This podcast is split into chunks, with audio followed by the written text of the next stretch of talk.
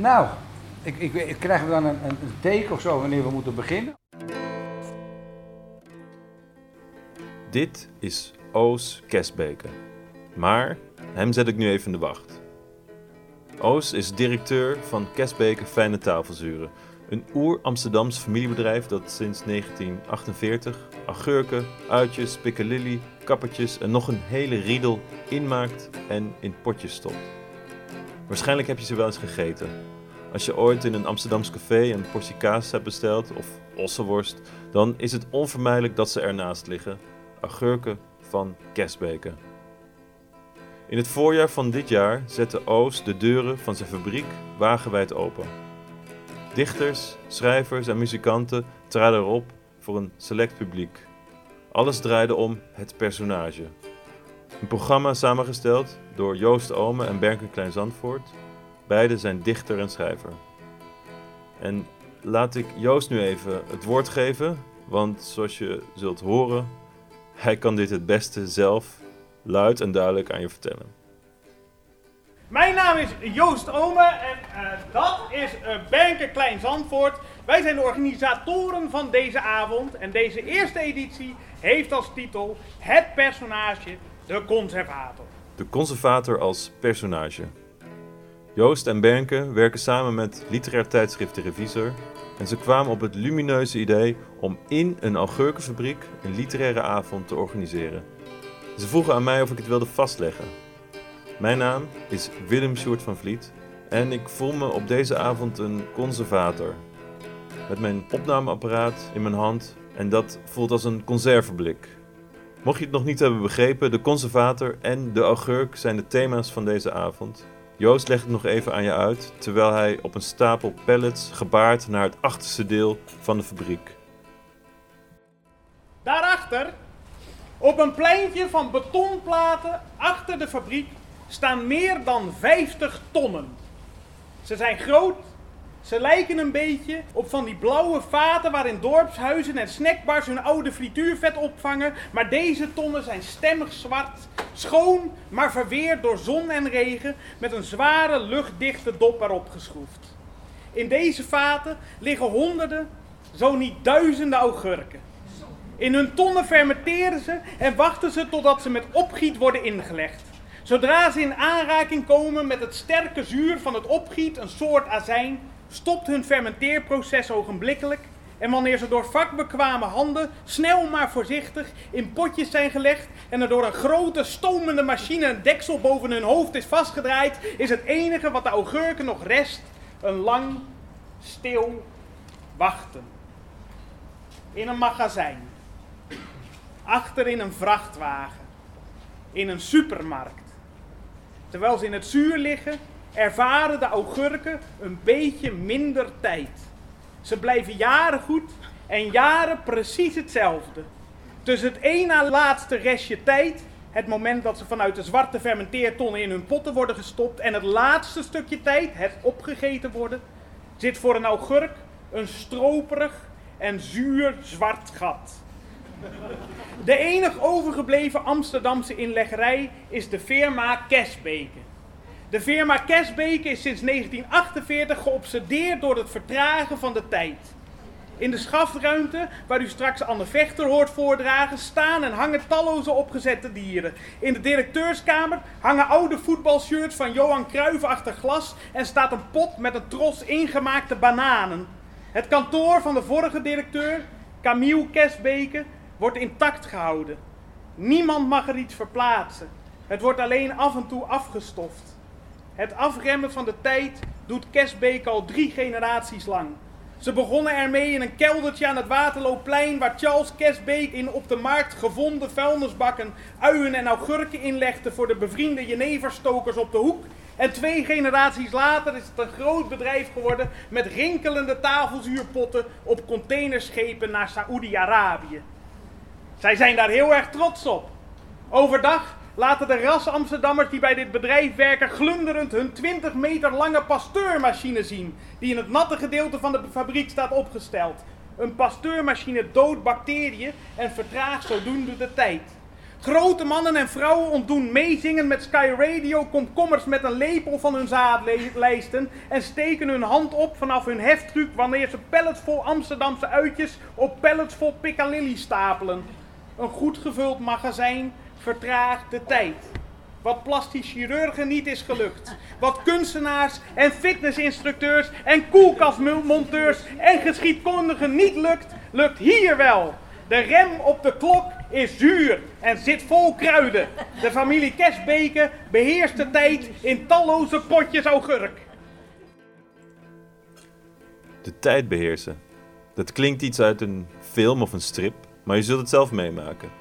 Ik zal je meeleiden door de fabriek langs potten, augurken, bloemkolen en amandelen met daartussen de dichters, schrijvers en kunstenaars. De revue zullen passeren, Willy Darktrousers, Gustav Peek, Anne Vechter, de onkruideniers, Anne Matthijssen en Simone Antogane Bocono. We beginnen met het beste paard van de stal, Oos Kesbeke. De directeur, derde generatie Kesbeke, hij die in de wacht stond. Hij komt aan het woord in zijn eigen kantoor, achter zijn eigen bureau. Voorafgaand aan deze avond heeft Alma Matthijs hem geïnterviewd en dat in een mooi verhaal gegoten. Met Oos heeft ze overlegd dat hij het gaat voorlezen, het gaat tenslotte over hem. En volgens een goed Caesariaans gebruik, of nog beter, volgens de regels van een goed voetbalboek zoals Gijp en Kieft, leest hij over zichzelf in de derde persoon. Je gaat luisteren naar Oos Kesbeke.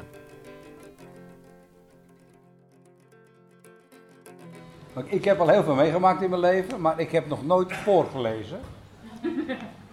Dus uh, u bent getuige van het debuut van mijn voorleescapaciteiten. Daar gaan we. De vaste chauffeur van Kersbeke loopt via de achterdeur het kantoor binnen. Hij steekt zijn hand op naar de directeur. Oos. Hi Erwin, zegt hij en steekt meteen van wal. Moet je daar eens kijken, zegt Oos. Op zijn bureau liggen twee ingelijste foto's van de gloednieuwe Kersbeke vrachtwagen. Fonkelend rood door de polder. Erwin pakt het frame op. Eigenlijk moet het voor de Westertoren, zegt Oos, zonder op te staan. Dan moet het heel vroeg in de ochtend. De mannen kibbelen door over wat de beste tijd is om een foto te maken van de vrachtwagen in de binnenstad. Het moet in de zomer zijn. Als het, vroeg, als het vroeger licht wordt, hoe vroeger, hoe beter. Want er is er nog weinig verkeer. Maar ook niet te vroeg, want dan staat de zon te laag. Plotseling slaat de twijfel toe. Kan het eigenlijk wel? Pas zo'n grote wagen met aanhanger wel door de smalle straten van het Amsterdamse centrum. Dan komt Dirk binnen en zegt: Daar zit toch ook een appie tegenover? Die worden toch niet bevorderd met ponies? De mannen gieren het uit. De vaste fotograaf van Kersbeke voegt zich ook bij het gesprek. Iedereen die iets te maken heeft gehad met de fabriek lijkt voorhanden. Ik fotografeer eten, geen rijdende vrachtwagens. Toch zal het hem lukken.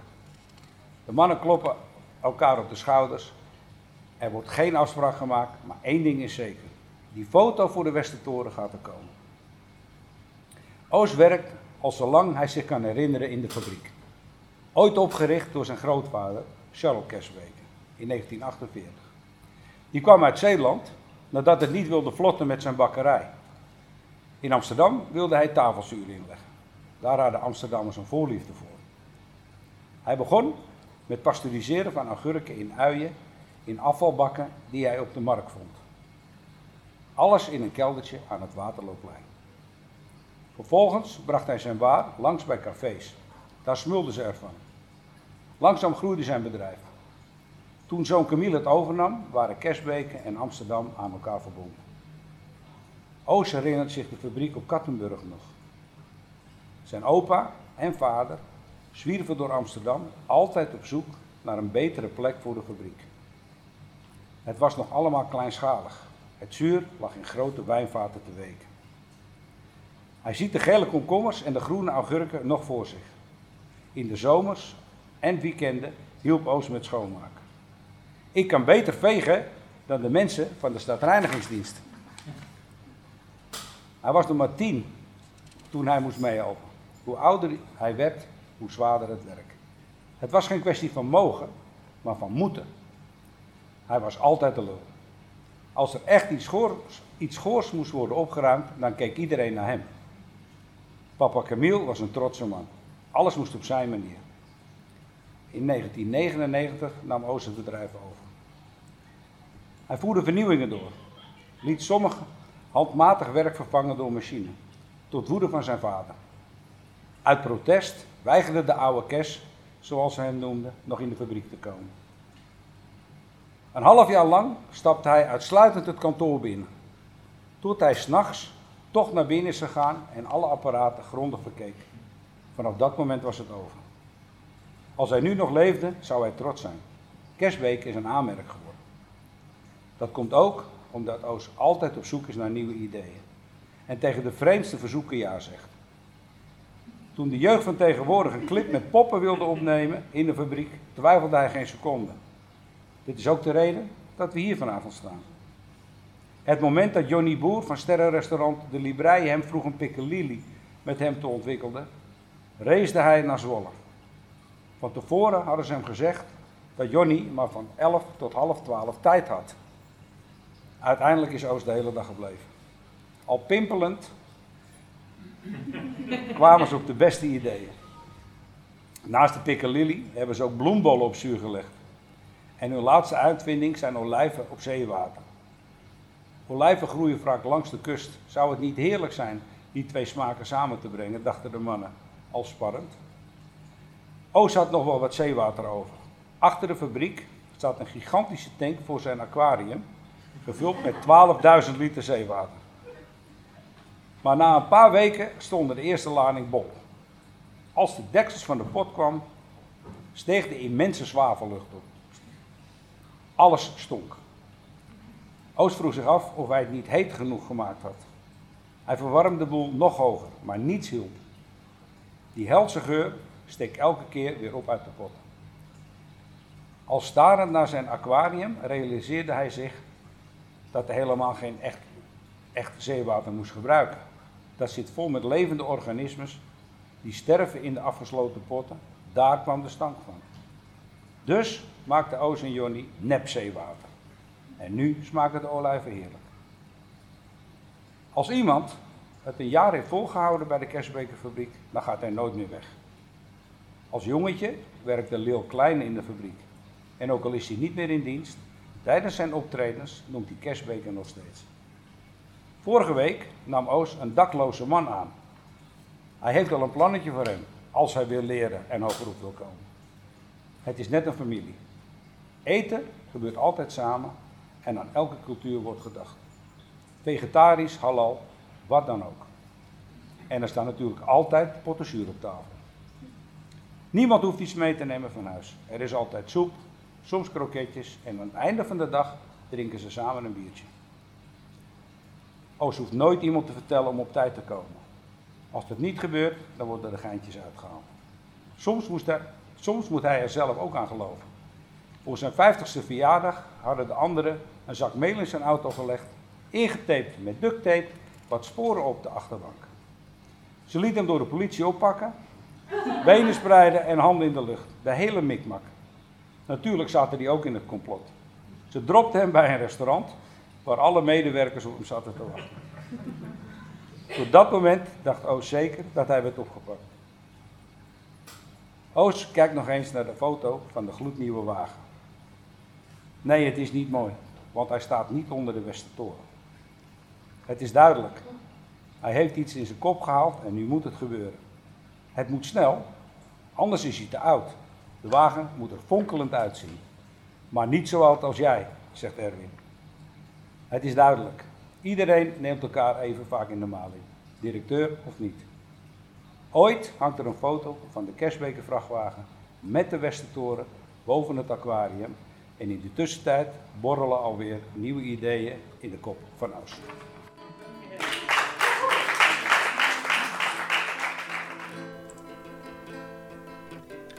Van het kantoor van de directeur lopen we naar de keuken.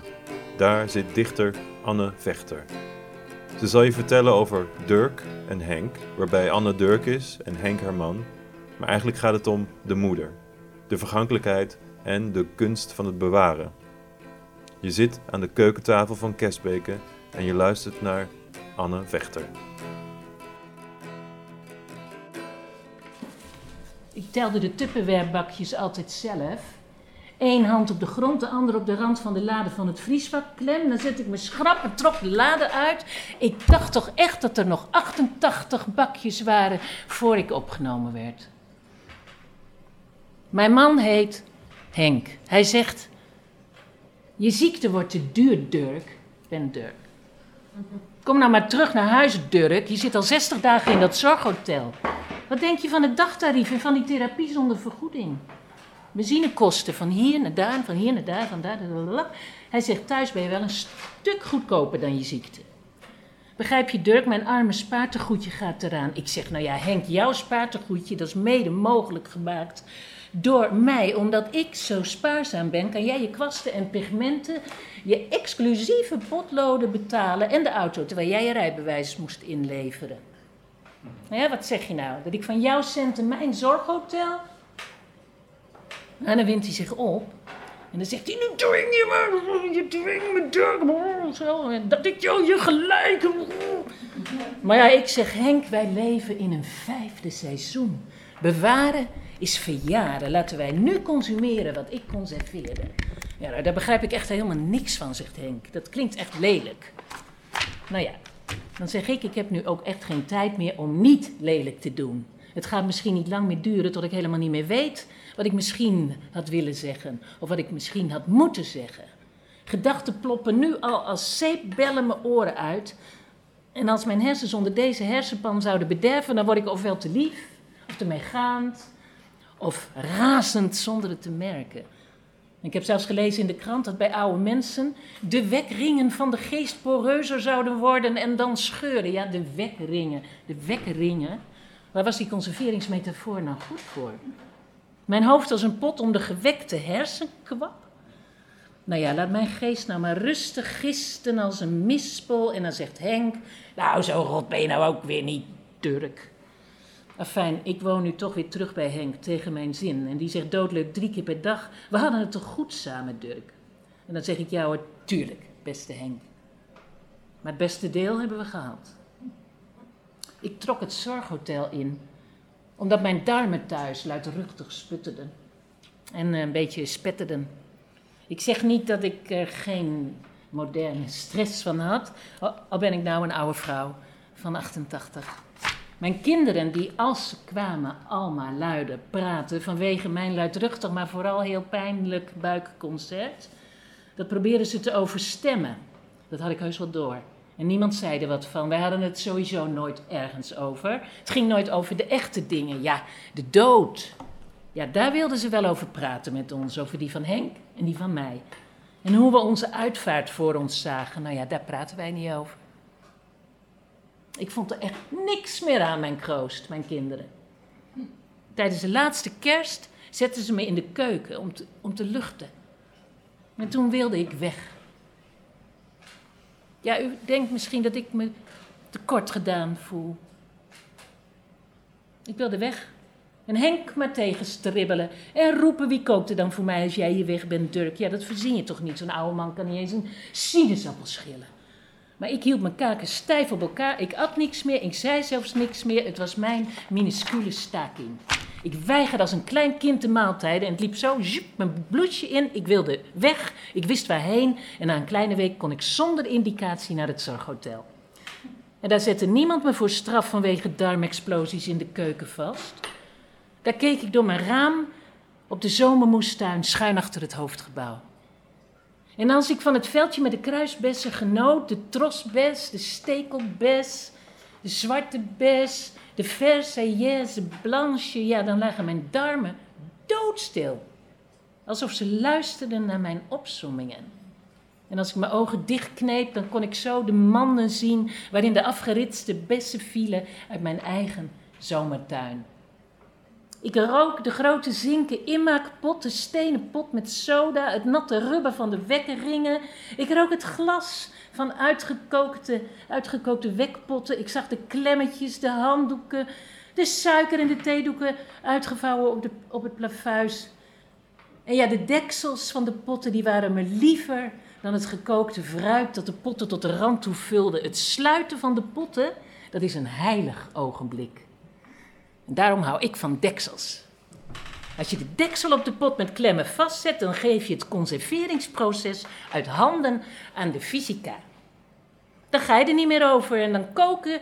En, dan, en de koken van die potten, die netjes twee aan twee gestapeld in de pan bijna onder, de, onder het water stonden, daar wachtte ik op. De avond viel, het werd kokennacht en dan werd je wakker voor de zon opkwam en dan stond je te trappelen om het resultaat te zien. Na zo'n kooknacht waren de deksels van de potten bessen vacuüm getrokken.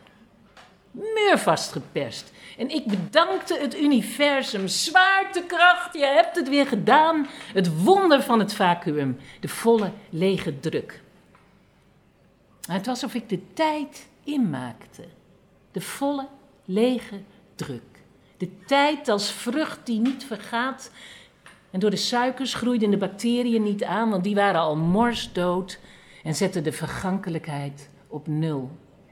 Ja, ik maakte de tijd in. Herinnering, belofte. Lege lucht. Mag ik al gaan? Was het genoeg? Een paar potten, ringen, klemmetjes, de deksels en de pan. En de etiketten waarop de inmaakdatum na 60 jaar nog altijd leesbaar is. Maar ik lees de leeftijd van de vruchten aan de kleur af van het vocht. Ik heb geen etiketten nodig met een datum. Die data, die zitten hier. Die etiketten plakte ik volstrekt tegen mijn zin, omdat de hele familie anders jaren zeurde. Hoe weet je zeker of deze pot nog goed is, mam? Blijft dat fruit van jou wel vers genoeg? Wachten die bacteriën nog 40 jaar, na 40 jaar niet, niet volgevreten op een nieuwe prooi? Nou, dank je, mam. Ik sla maar even over. Hè. Dat kunnen onze darmen echt niet aan. Mijn kinderen zijn veel te erg van nu als ik niet oplet, dan halen ze de koelkast leeg en die praten over hygiëne alsof het een religie is. Die aanbidden, ja, niets, frisse lucht. Wat is dat? Die geloven nergens in. Alles moet schoon en vers. Een boterham van gisteren is dood. Mm, een halve appel die een uurtje licht en bruin wordt, weg. Een open bakje vla van Henk. Hooguit een maandje in de koeling. Weg. Getvermam, dat brood kreeg pootjes, die loopt de trommel uit. Ik heb gezegd tegen mijn jongste dochter, jij komt de keuken niet meer in. Ik heb gezien dat ze de koelkast plunderde, het vriesvak opensleurde met een vies gezicht. En of ik niet wist dat er nog taart lag van de dag waarop zij 15 werd. Ja, natuurlijk weet ik dat die meid, die moet onderhand bijna 60 zijn. Nou ja, ik zeg, het kan nog best. Nou, dat mocht ik niet zeggen. Kan nog best. die gooide de worstjes, de slagroomtaart en de stukken kostelijke quiche uit 1986. Met Tupperware en al de vriezer uit en rechtstreeks de vuilbak in. Of dat paardje kuikens uit 1973, zo schattig. Gewoon intiem ineengevroren. Nee, moeder, vlees hou je hoogstens drie maanden in de vriezer goed. Hè? Die peertjes zijn uit 56. Die ga je toch niet meer bewaren? Niet mijn zelfgemaakte mayonaise uit 2003. Nee, niet die kaasjes van de markt in de Provence, Provence 1966. Dat is toch gisteren, zeg ik. Kijk, mijn planken zijn leeg. Mijn kelderplanken zijn leeg. Die kinderen hebben geen oorlog meegemaakt. Ik mocht die zin niet eens uitspreken, de oorlog meemaken. Ah ja mama, 70 jaar terug. Maar voor mij is tijd geen woord. Tijd is herinnering. Belofte. het was gisteren de oorlog op straat. Gisteren hoorden wij het stampen van de laarzen buiten. Gisteren hebben die Duitsers onze oogsten meegeroofd. Ja, 8% daarvan, mam. Je leest nooit iets, de rest bleef in je tuin. Dat is niet waar. Ik was in Rotterdam. Ik heb die hongerwinter meegemaakt. Wat weten jullie nou? Hebben jullie soms die baby's met die opgezwollen hongerbuikjes ingepakt? Jullie luisteren niet. Je wilt niet horen dat iemand moet bewaren. Dat iemand zorgt dat als het weer oorlog. Dat er dan in de vriezer. Dat, dat, er toch dat, dat ik toch voor. Dat ik, mijn, ja, dat ik mijn hele leven Vruchten wekken. Vruchten wekken, dat is als het vangen van een droom. Sluit eenmaal de deksel stevig op de pot, dan vang je met die droom verlangen. Dat ene ogenblik van inmaak sluit naadloos de belofte in aan het genot dat in de toekomst ligt. Dat, dan schep je zelf de tijd, de tijd als wekpot. Erfgoed maak je, pot na pot. Genot begint met uitstel van genot. Verlangen zonder uitstel van bevrediging, dat is toch geen verlangen, zo simpel is dat. Ze zeggen dat de Duitse firma WEC één keer per jaar in maart, toevallig, te midden het voltallige bestuur een pot van minstens 100 jaar opentrekt en leeg eet. Of het bestuur na die historische versnapering nog steeds voltallig is, dat wordt dan niet vermeld. Maar het feest, daar gaat het om. Levend bewijs dat de worteltjes voor mijn part bonen, maar bovenal het verrukkelijke fruit bewaard kan worden voor een hele nieuwe generatie. Maar ik heb het over mijn kinderen. En de kinderen van die kinderen. En de kinderen van die kinderen. En de kinderen van de kinderen. En de kinderen van die kinderen. Wekken is rekken. Tijdrekken. Dank jullie wel.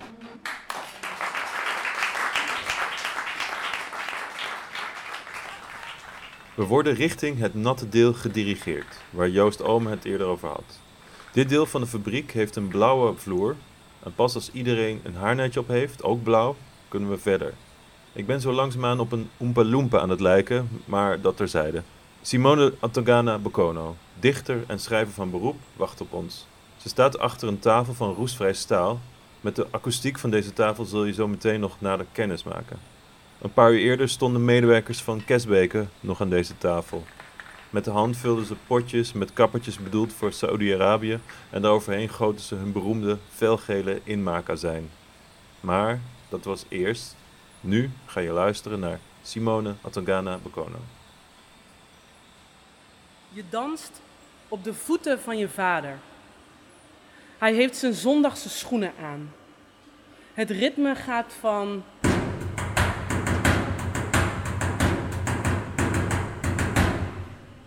Dit is het oude huis. Niet het huis waar je hebt gepubert, uit het raam rookte, de kasten omgooide in hormonale woede. Je herinneringen aan dit huis gaan niet verder dan een woonkeuken. De geur van zon op donker hout en in komijn gemarineerd kalfsvlees. Dat je hier op je vaders voeten danst in een gele tuinbroek. Hij heeft zijn zondagse schoenen aan en jij je sokken. Jullie dansen op dat ene nummer. Je kent de tekst niet, hoe had je die ook kunnen kennen? De stem van die man is hoog en nasaal. Een stem die zich tussen de vogels voegt, verrijkt als een stofwolk, uitspreidt, iets aanroept. Efficiënter en duidelijker dan een oorlogsstrommel in het Fulani, het Wolof, de taal van een groot volk uit West-Afrika. Hij zingt zoiets als.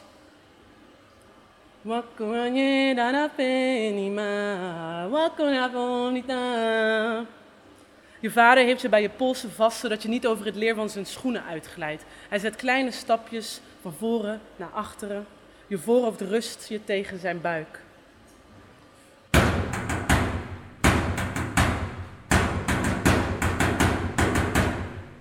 Je kraait wat, bent vrolijk.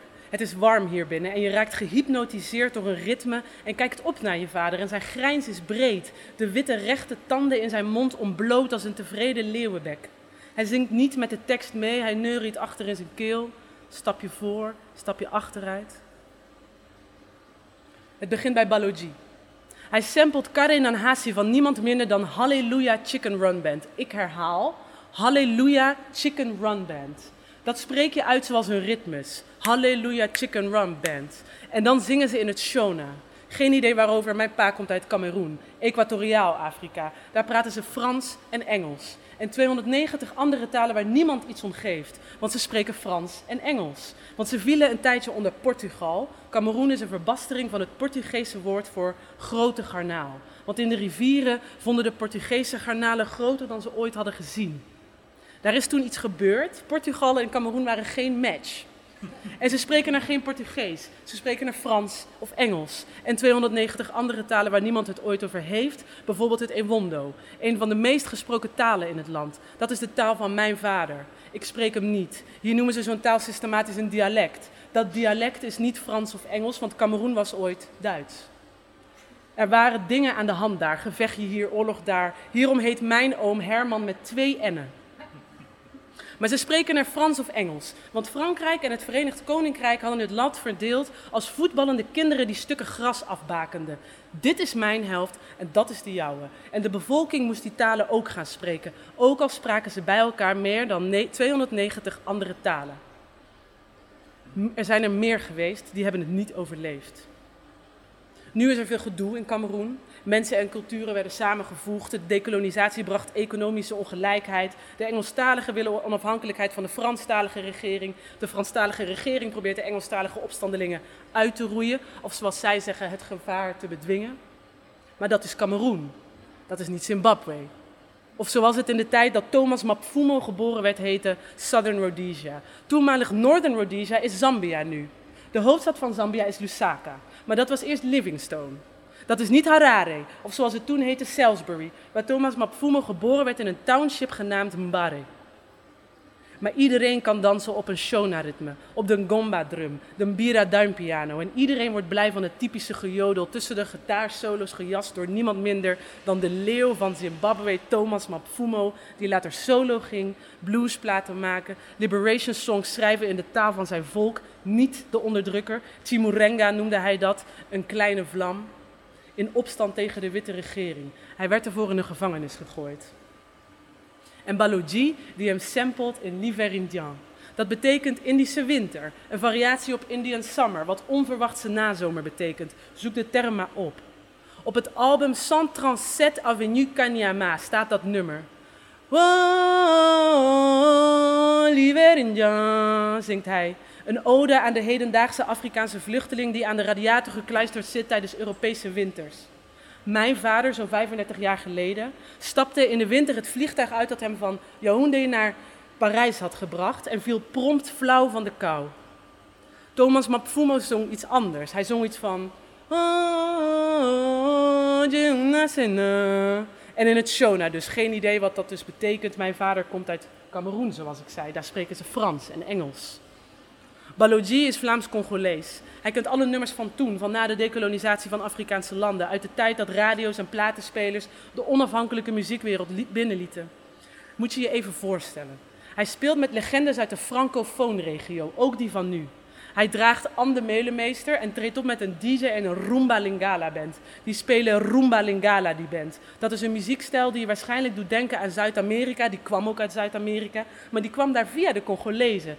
Of nou ja, hij kwam daar via meerdere volkeren. Maar wat nu een groot deel van de Congolezen is, herkende hun ritmes in de Zuid-Amerikaanse songs weer terug. Moet je je even voorstellen. Congolezen die in het Lingala op de rumba uit Cuba de dans van de haan en de hen zongen. Een wederkering van hun eigen erfgoed via de stiekeme voeten van een nu alweer honderden jaren geleden gestorven slaven. Moet je je even voorstellen. Mijn pa en ik, we dansen op Franco en Le Tout-Puissant OK Jazz op een ritme dat terug is gekeerd en toen naar Nederland verscheept via een LP.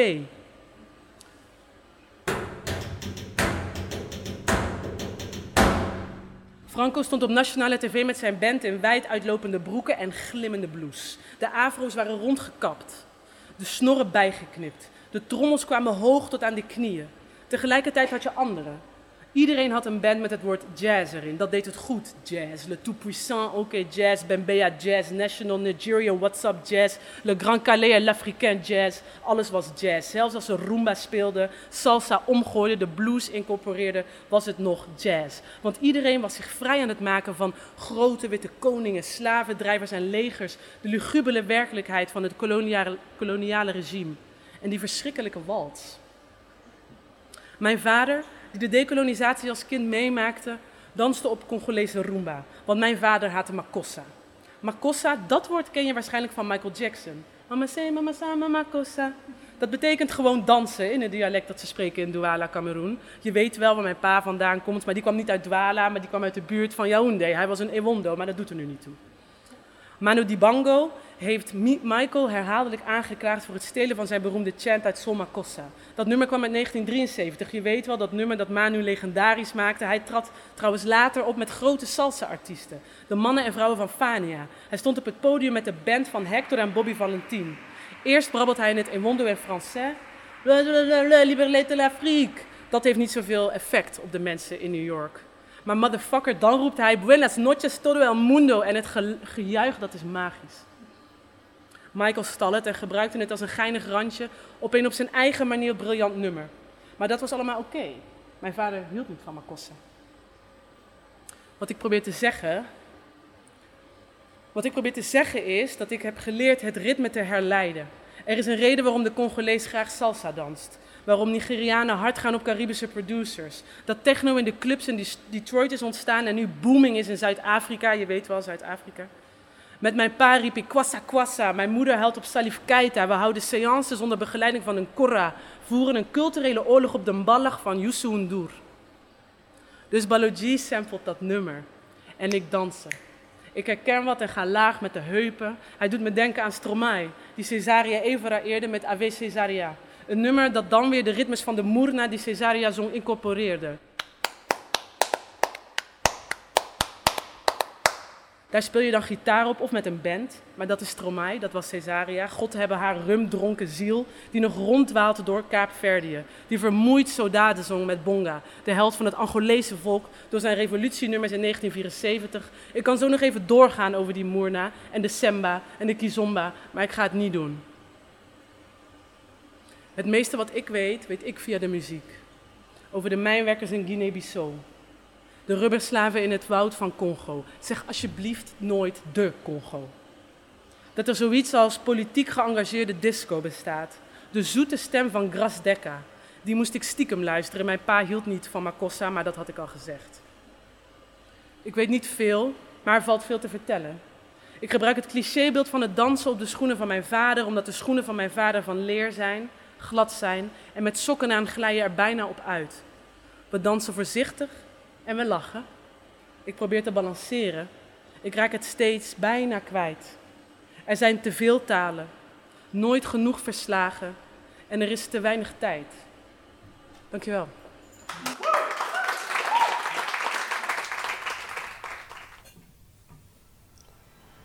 Waarschijnlijk heb je er nooit bij stilgestaan, maar zo klinkt het wanneer een potje met kappertjes een schroeftop aangemeten krijgt. Een machine met een display, lopende band, een rails en magneetjes zorgt hiervoor. Het is een wonder dat er nog zoveel handwerk gebeurt in deze fabriek. Bijvoorbeeld om augurken die in de lengte zijn gesneden rechtop tegen de rand van een pot te plaatsen. Ruimte-efficiënt en mooi voor de klant. Maar eigenlijk maken de mensenhanden ook weer deel van de machine. Schrijver Gustav Peek praat in zijn lyrische essay hierbij over het Mechaniek. Mechaniek. Het samenstel van de delen waardoor een geheel in werking wordt gebracht. Mechaniek. De dynamiek van afzonderlijke elementen waardoor een nieuwe eigen beweging ontstaat. De energie die dit samenstel, deze dynamiek tot leven vonkt, is een andere dan de uitkomst die het mechaniek tenslotte teweeg brengt. Meestal is de uitkomst van deze dynamiek verwacht, voorspeld, gehoopt of gewenst. Maar soms niet. Elk mechaniek is een omvormer. Er treedt een transformatie op. Niet alleen van energie, maar ook van een wens, verlangen. Elk mechaniek roept weer nieuwe richtingen op. Nieuwe honger naar niet eerder bereikte bevindingen. Want zo gaat een mens om met mogelijkheden wie eenmaal een begeerte verwezenlijkt ziet, die kan niet wachten op de vervulling van de volgende. Droom en daad hebben elkaar genaderd in het mechanische. Een mechaniek is altijd echt. En met echt bedoel ik tastbaar, stoffelijk. Een mechaniek bestaat uit werkelijke delen, niet uit nullen en enen. Daarom hou ik van elke machine die iets bovenmenselijks wil bereiken. Ik houd van elk apparaat dat de verbeelding die eraan ten grondslag ligt, tevoorschijn trekken.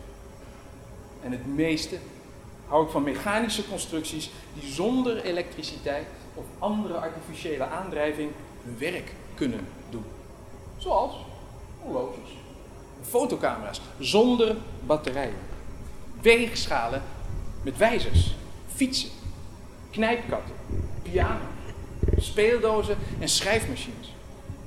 Wat hebben we al veel verzonnen? Wat hebben we al veel tot werkelijkheid gemaakt? En wat hebben we al veel achter ons gelaten? Dat zijn we weinig attent. Zoveel handelingen die steeds maar weer tussenstations blijken, die hebben ons hier gebracht. We slaan er geen acht op. Wat we nu dragen, wat we hebben gegeten. Waarmee we elkaar bekijken en bereiken. Waarmee we ons vervoeren of vermaken. Waarmee we ons warm houden of wakker krijgen. Alle tandwielen, drijfriemen, zuigers, lagers, pompen, springveren, printplaten. Alle onderdelen wier acties om onze behoefte draaien. We schenken er geen aandacht aan. En dat is niet alleen onachtzaam, dat is ook nog eens riskant. Wie de baas is over het mechaniek, is de baas over zichzelf. Iedereen kan iets in, in beweging brengen. Iedereen kan de machine activeren, maar alleen de ontvanger van alle profijt bepaalt het moment en de duur van de hand op de knop. Is dat niet raar? Hoe kan dat? Machines komen niet uit zichzelf tot leven. Iemand moet het binnenwerk inrichten, smeden. Iemand moet de tijd en energie voor al die bedrijvige veranderingen leveren.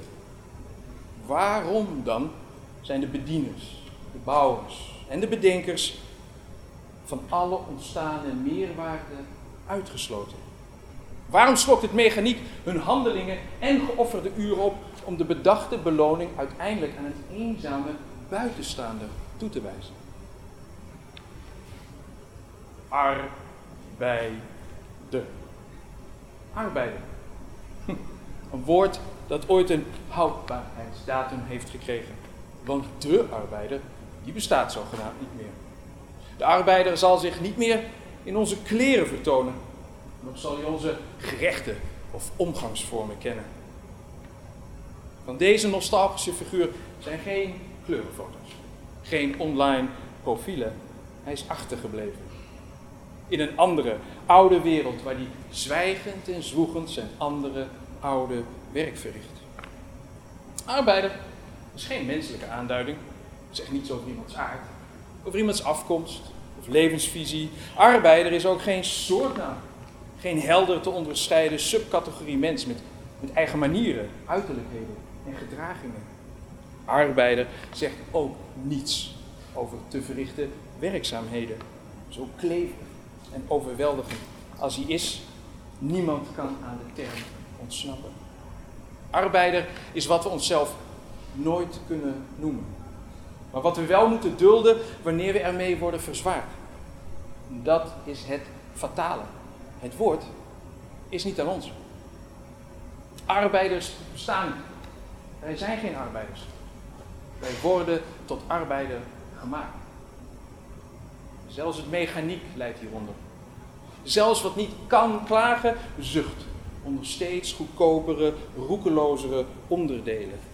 Waarschijnlijk wist het ding lang voor zijn maker dat diens energie vrij van beloning zou blijven. Dat hij bovendien de grip op het ding zou kwijtraken aan steeds onzichtbaardere slachtoffers. Waarschijnlijk had het ding al lang begrepen wie de baas is. Nou, hier in deze fabriek, en jullie hebben hem al gezien, daar heb ik een baas zien rondlopen. Ik heb kort geleden een rondleiding gekregen. En deze man, deze baas, hij at op de plek waar zijn arbeiders aten. Hij kende hun namen, hij sprak hun taal. Ik had hem herkend omdat foto's van hem in de nette kamer hingen. En dat was de ruimte waar ik ook mocht komen. Maar aanwezigheid is niet hetzelfde als eigendom. Ik had een mens ontmoet, dat is waar. Ik had zijn hand geschud. Ik had hem voor de baas aangezien. Maar waar de macht over al deze machines en haar dienende mensen feitelijk huist, dat heb ik niet kunnen ontdekken. Wie weet Wie weet waar hij zijn geld en schulden en dus zijn fabriek bewaart. Waar in de financiële stratosfeer het lot over alle handen aan de lopende band zweeft. Want daar zweven ze. Boven ons. De bazen. Onze bazen. Ze zijn onstoffelijk, etherisch, volledig vrij en ongebonden. Na jarenlang wetten te hebben geleverd, konden ze de ankers van hun eigendommen binnenhalen en aan een oneindige reis beginnen. Hoe ongrijpbaarder hun bestaan, hoe dieper wij in de modder van onze onmacht blijven steken. En zelfs al doden we de baas, zelfs al doden we de baas, nog zullen de nullen en enen van zijn bezit en de onafhankelijke kracht ervan blijven voortleven. Nou, wanneer hebben we dat eerder meegemaakt? De tijd waarin de macht over alle mensen zogenaamd boven ons zweefde en tot uitvoer werd gebracht door ongekozen heersers. De tijd van kerk, koningskleed, van inquisitie, de tijd van de ijzeren maag. Geloof. Geloof heeft weinig met verbeelding te maken. Het koerst altijd aan op afgedwongen gezag, op het bezit van onze dromen en zintuigen. Constant wil het de ruimte en vrijheid beperken van onze reële en natuurlijke vermogens. Ons vermogen om onverklaarbaar lief te hebben. Ons vermogen om een verhaal te verzinnen of een lied. Ons vermogen om ijzer in een berg te zien en een dier in een wolk. Ons vermogen om de pijn van een ander te voelen, om samen te staan. Ons vermogen om eerst kind te zijn en daarna ouder. Om plezier, net als lucht, water, voedsel en vrede, tot ons te nemen. Al het politieke en economische wapengekletter moet verhullen dat de macht van mens over mens niet werkelijk bestaat. Hiërarchie is altijd een fabeltje geweest, een spookverhaal, overgedragen door generaties van verbitterde en banggemaakte ouders.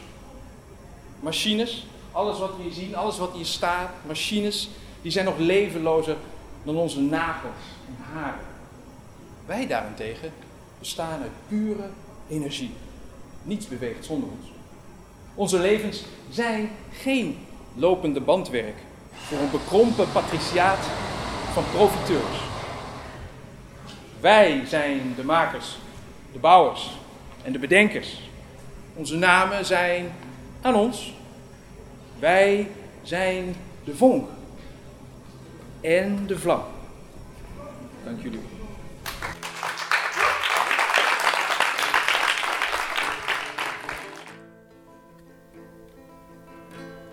Ronald Boer en Jonmar van Vlijnen zijn de onkruideniers. Samen trekken ze het veld en de wereld in en doen op artistiek en historisch gebied onderzoek naar hoe we ons verhouden tot planten en natuur.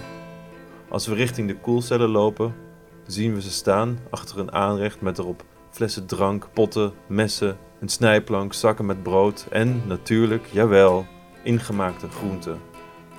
Als ze niet geflankeerd zouden worden door 10 liter blikken met daarin augurken, zou je zweren dat het twee tv-koks waren. Jonmar en Ronald. Dat zijn ze niet. Wel, nu, in dit geval, radiokoks. Luister mee naar de onkruideniers. Yes. Zal ik maar eens beginnen, Ronald? Ja, doe dat. Ja? Oké, ja. Nou, welkom allemaal. Goedenavond. Ehm, ja, wij zijn eh, Ronald en Jonmar, samen de Onkruidenier. Eh, ja, we vinden het echt te gek om hier met jullie op deze bijzondere plek te zijn. Een plek waar ja, natuurlijk ontzettend veel kennis eh, en ervaring met, met conserveren, met fermenteren, al in ja, drie generaties inmiddels ehm, ja, gedeeld wordt. Ehm, wij vinden deze plek ook ja, bijzonder interessant omdat hier twee verschillende vormen van conserveren bij elkaar komen. Ehm, ik weet niet of jullie daar al eh, geweest zijn, maar aan de ene kant, aan die kant van de fabriek, daar heb je honderden hele grote blauwe eh, tonnen staan waar, eh, waar de augurken staan te fermenteren. Allerlei bacteriën en, en een heel rottingsproces is daar gaande.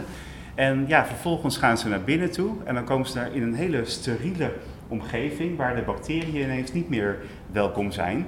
En daar worden ze in potten gestopt, worden ze natuurlijk gepasteuriseerd op een bepaalde temperatuur. En ja, dat gaat allemaal ja, heel vloeiend in elkaar over.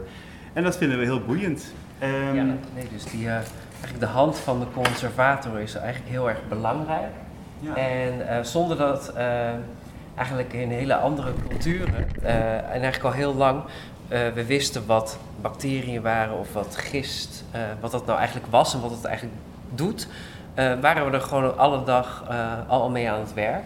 En we gaan nu even een klein uitstapje doen naar Egypte omdat in Egypte alle bakkerijen en nou ja, alle deeg, dan werd er gewoon een stukje deeg bewaard en dan maakte je dan weer nieuw deeg mee als je dat dan, dan mixte. En als het dan ging rijsten, dan bleven er weer restjes over of er bleven restjes brood over. En die bakkerij was niet alleen, eh, die verkocht niet alleen brood, maar die had ook nog een hele andere afzetmarkt. En die andere afzetmarkt, eh, dat eh, ontstond dat ze restjes brood bewaarden met dadels, met wilde planten en kruiden en met, met water. Dat werd allemaal vermengd en goed aangestampt. En dan na een paar dagen ging dat lekker borrelen, bruisen, vergisten. En er ontstond echt een hele lekkere drank uit. Maar die drank ging niet eh, zo over de toonbank voor iedereen. Die was eh, alleen bedoeld voor, eh, voor de goden. Dus die werd aangeboden aan de farao's. En ehm, die Egyptenaren hadden wel een beetje een liefde van dingen naar hun hand zetten. Zo ook, eh, ze hadden een hele geavanceerde landbouwsysteem. en eh, een van de dingen die zij eigenlijk daar al heel lang verbouwden, maar die eigenlijk helemaal niet uit Egypte komt, eh, is deze. Dus dan gaan we weer terug naar Amsterdam. De cornichon of de augurk. En de augurk die eh, komt eigenlijk uit India. En eh, die, hebben ze, die is naar Egypte gekomen of die hebben ze meegenomen. En dat was echt een delicatesse voor eh, de Egyptenaren. Dus ook al kregen ze bezoek of bezoek uit Europa, dan werden de komkommers geserveerd of augurken. En zo is hij ook eigenlijk eh, via Griekenland en Italië ook naar Europa gekomen, al vrij vroeg. En eh, ik denk dat het de liefde voor de komkommer of voor de augurk in Nederland is geweest dat wij hem eigenlijk verder zijn gaan. er zijn ontzettend veel cultivars en variaties op eh, de komkommer of op de augurk. En tot eh, voor de jaren 50 was hij nog heel erg bitter. En dan kreeg je ook, als je er te veel van at, kreeg je buikpijn of eh, ging je heel erg, werd je heel erg misselijk. En in Nederland hebben we dat helemaal uitgekweekt en weer helemaal naar onze hand gezet. En is het ook iets waar we heel erg bekend om, om zijn. Ehm, nu is het zo dat, dat dat hele proces van het, het eh, naar je hand zetten van dat fermentatieproces, eh, dat hebben wij op een hele andere manier eh, leren kennen. Vorig jaar waren we voor ons werk een paar maanden in Taiwan. En in Taiwan heb je een heel ander klimaat. Het is heel erg warm, heel erg vochtig. En eigenlijk ligt fermentatie ligt op de loer, continu. Beginnen dingen spontaan te vergisten of te, eh, te fermenteren. Dus dan eh, vruchten die in één keer, als je ze openmaakt, dan zijn ze al bijna alcoholisch geworden. Eh, en zo leerden we een, een jongen kennen en hij had een tijd lang in de stad gewoond, maar hij is onderdeel van een inheemse stam. En hij wilde eigenlijk de tradities en gebruiken van zijn ouders en voorouders eigenlijk weer opnieuw ontdekken en weer naar zijn hand gaan zetten en gaan leren begrijpen. En zo mochten we met hem een paar dagen wa- gaan wandelen en het landschap leren begrijpen door zijn ogen. Ja. En eh, Ja, hij liet ons eigenlijk allemaal planten zien en hij liet een aantal planten proeven. Ja, niet deze, maar hij- hij liet hem wel zien. ja, tot onze schrik kwamen we in een, ja, in de jungle deze plant tegen. Gewoon in het wild. De Sansevieria, wie kent hem niet. En hij vertelde dat zijn voorouders eh, van de eh, vezels van de Sansevieria eh, maakten ze een soort draad en daar maakten ze dan visnetten van. Dus daar gingen ze dan eh, mee de zee op. En ja, ze zagen sowieso de zee eh, eigenlijk als een soort hele grote koelkast. Dus die elektrische apparaten die we tegenwoordig hebben, dat, dat was het niet voor ze. Maar ehm, ja, toen hij ons allerlei planten liet zien, kwamen ook een, een- wat, wat wilde gierstplanten tegen. Eh, toen begon hij een verhaal te vertellen over een, eh, een vorm van fermentatie die eh, buiten Taiwan eigenlijk onbekend is. En dat is een, een soort fermentatie die is volledig gebaseerd op het, ecosysteem aan bacteriën in de handpalmen van verschillende vrouwen van de Kaluluwan tribe, de, de stam waar Imas ook toe behoorde. En eh, met het koken, met het, met het eh, maken van brood, eh, het, het verwerken van de gierst of de rijst, werden die bacteriën van de handen werden eigenlijk onderdeel van het voedsel. En sommige gerechten die, ja, die, die werden dan ook gefermenteerd, of licht alcoholisch werden ze geserveerd. En daar hebben we wat van geproefd. En ja, dat zijn echt smaken die hebben we echt nog nooit eerder ergens zo gehad. Het was echt heel bijzonder. Ehm, een van de dingen die ze ook veel doen is eh, dan eh, de, de gierste mengsels eh, tot een soort driehoekige ja, bal maken eigenlijk. Ja, driehoekige bal, dat klinkt eigenlijk niet, dat klinkt niet goed. Wacht even. een soort driehoek, een ruimtelijke driehoek. en die, ehm, die vulden ze dan met ehm, vliegende vis of met bepaalde dieren die ze in de jungle vonden. En dat, eh, dat werd dan gefermenteerd aan de hand van die bacterieculturen op de hand. En daarna werd het gestoomd en werd het in bamboebladeren gewikkeld. En dan kon het zo eh, ja, best wel heel lang goed blijven.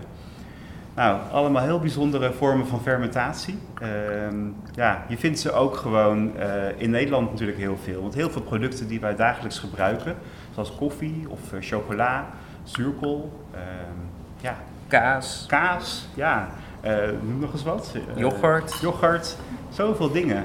zuurdezenbrood. Ja, precies. Het is allemaal gebaseerd op, eh, op fermentatieprocessen. En ehm, ja, daar hebben we voor jullie een, eh, een hapje mee gemaakt. En eh, dat ligt hier. Ehm, en dat is een stukje zuurdezenbrood met gefermenteerde sojabonenpasta. Eh, en daar, eh, daarbovenop een, een eh, gefermenteerde vissalade die we in Taiwan hebben leren maken. Met wat eh, ja, wilde kruiden uit onze tuin en een cornichon van kerstbeken. Dus dat mogen jullie zo eh, komen proeven. En dan hebben we ook nog een drankje. En ehm, ja, daar eh, hebben we een van de 15 opgietmengsels. Opgiet heet dat toch? Opgiet. Opgietmengsels voor geselecteerd. die wij eigenlijk het lekkerst vinden. En, en een slokje jonge jenever naar een Poolse traditie. Als je iets te diep in het glaasje hebt gekeken en in de ochtend toch weer even een eh, opkikkertje nodig hebt, dan kun je dus een eh, beetje jenever drinken en een beetje van die eh, opgiet. En dan kun je er weer helemaal tegenaan. Dus ik zou zeggen, kom naar voren en ga het avontuur aan.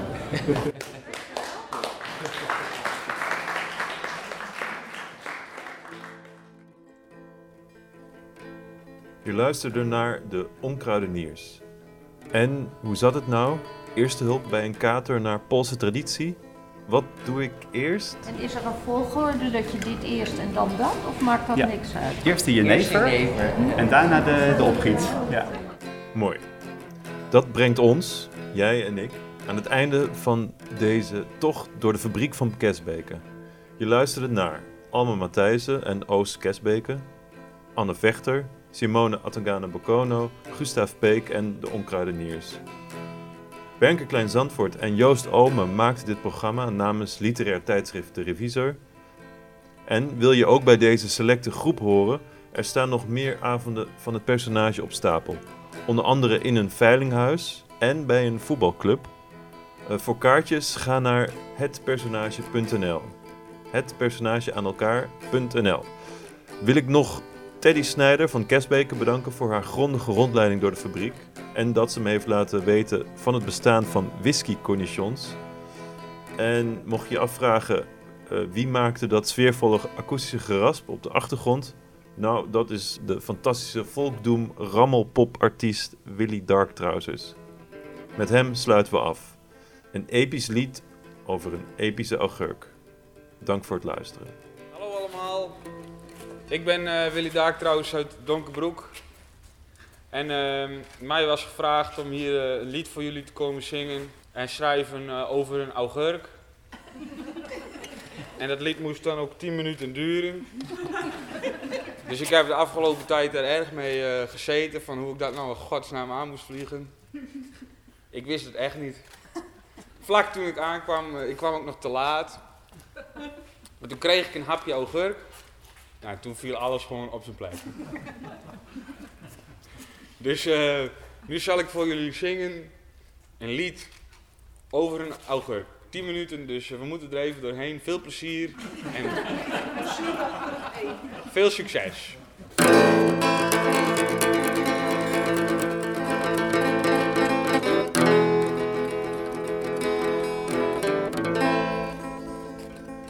Er was eens een kleine augurk, die groeide aan een takje.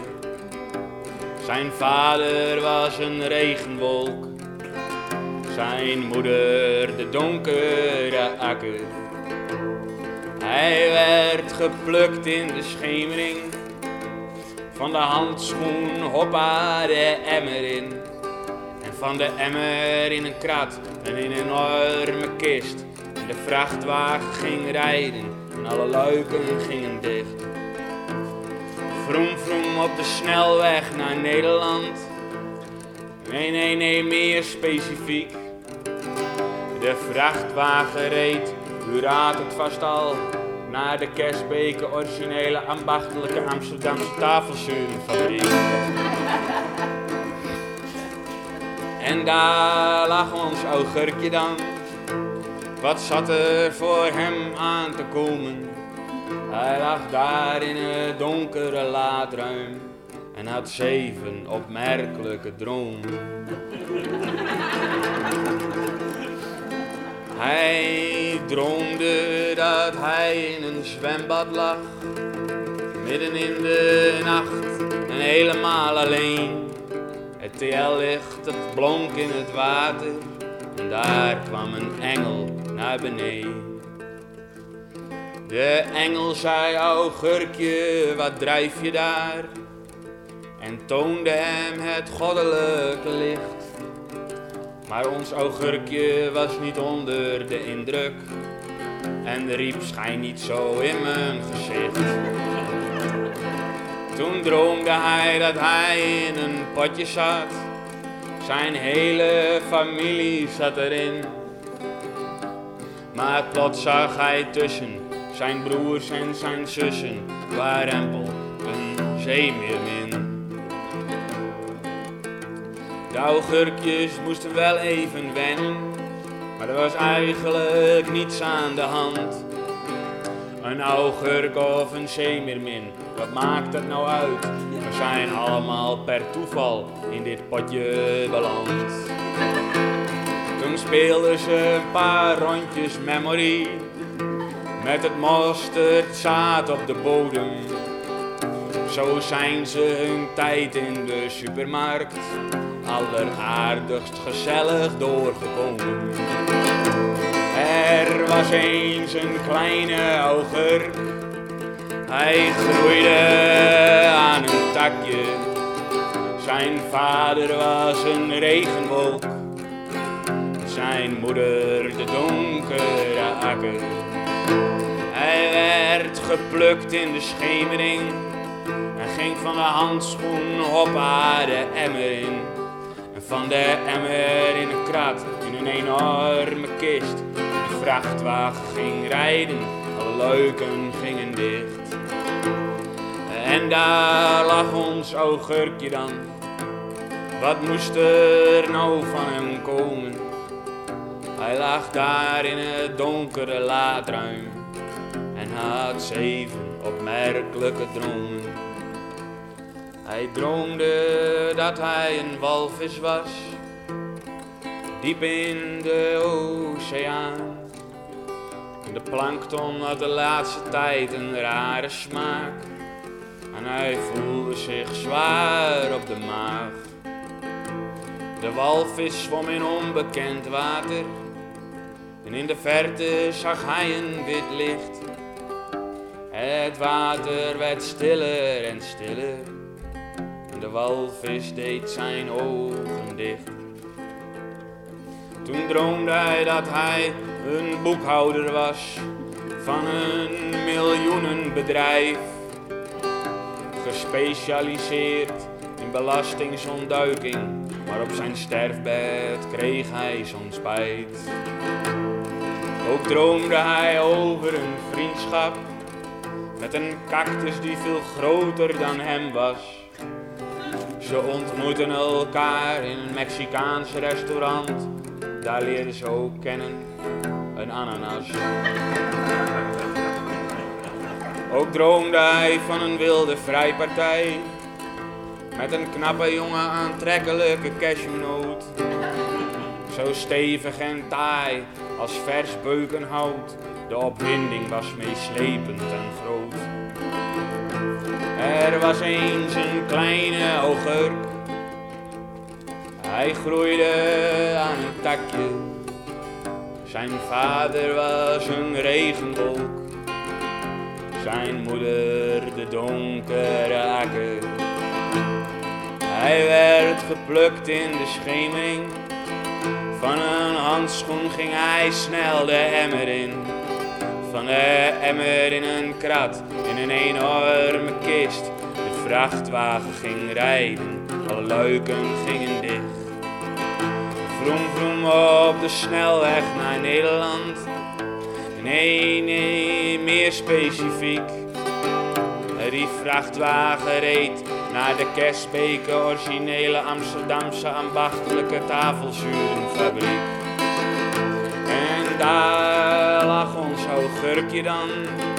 Wat moest er nou van hem komen? Hij lag in het donkere laadruim en had zeven opmerkelijke dromen. Als laatst had hij een vreemde droom over een vreemde boom. De boom van de zelfkennis met zijn stevige stam. Zijn kwetsbare bloem en zijn rottende wortel. Wat vind je daar zelf nou van? En toen hij hier eindelijk aankwam, werd hij door mij opgegeten. Vanuit mijn maag vertelde hij van zijn dromen. En daar heb ik dit lied van geschreven. Een augurk kan zijn tanden niet poetsen, niet fietsen of lezen of klaarkomen. Maar lieve mensen, vergeet nimmer meer dat zelfs een augurk kan dromen.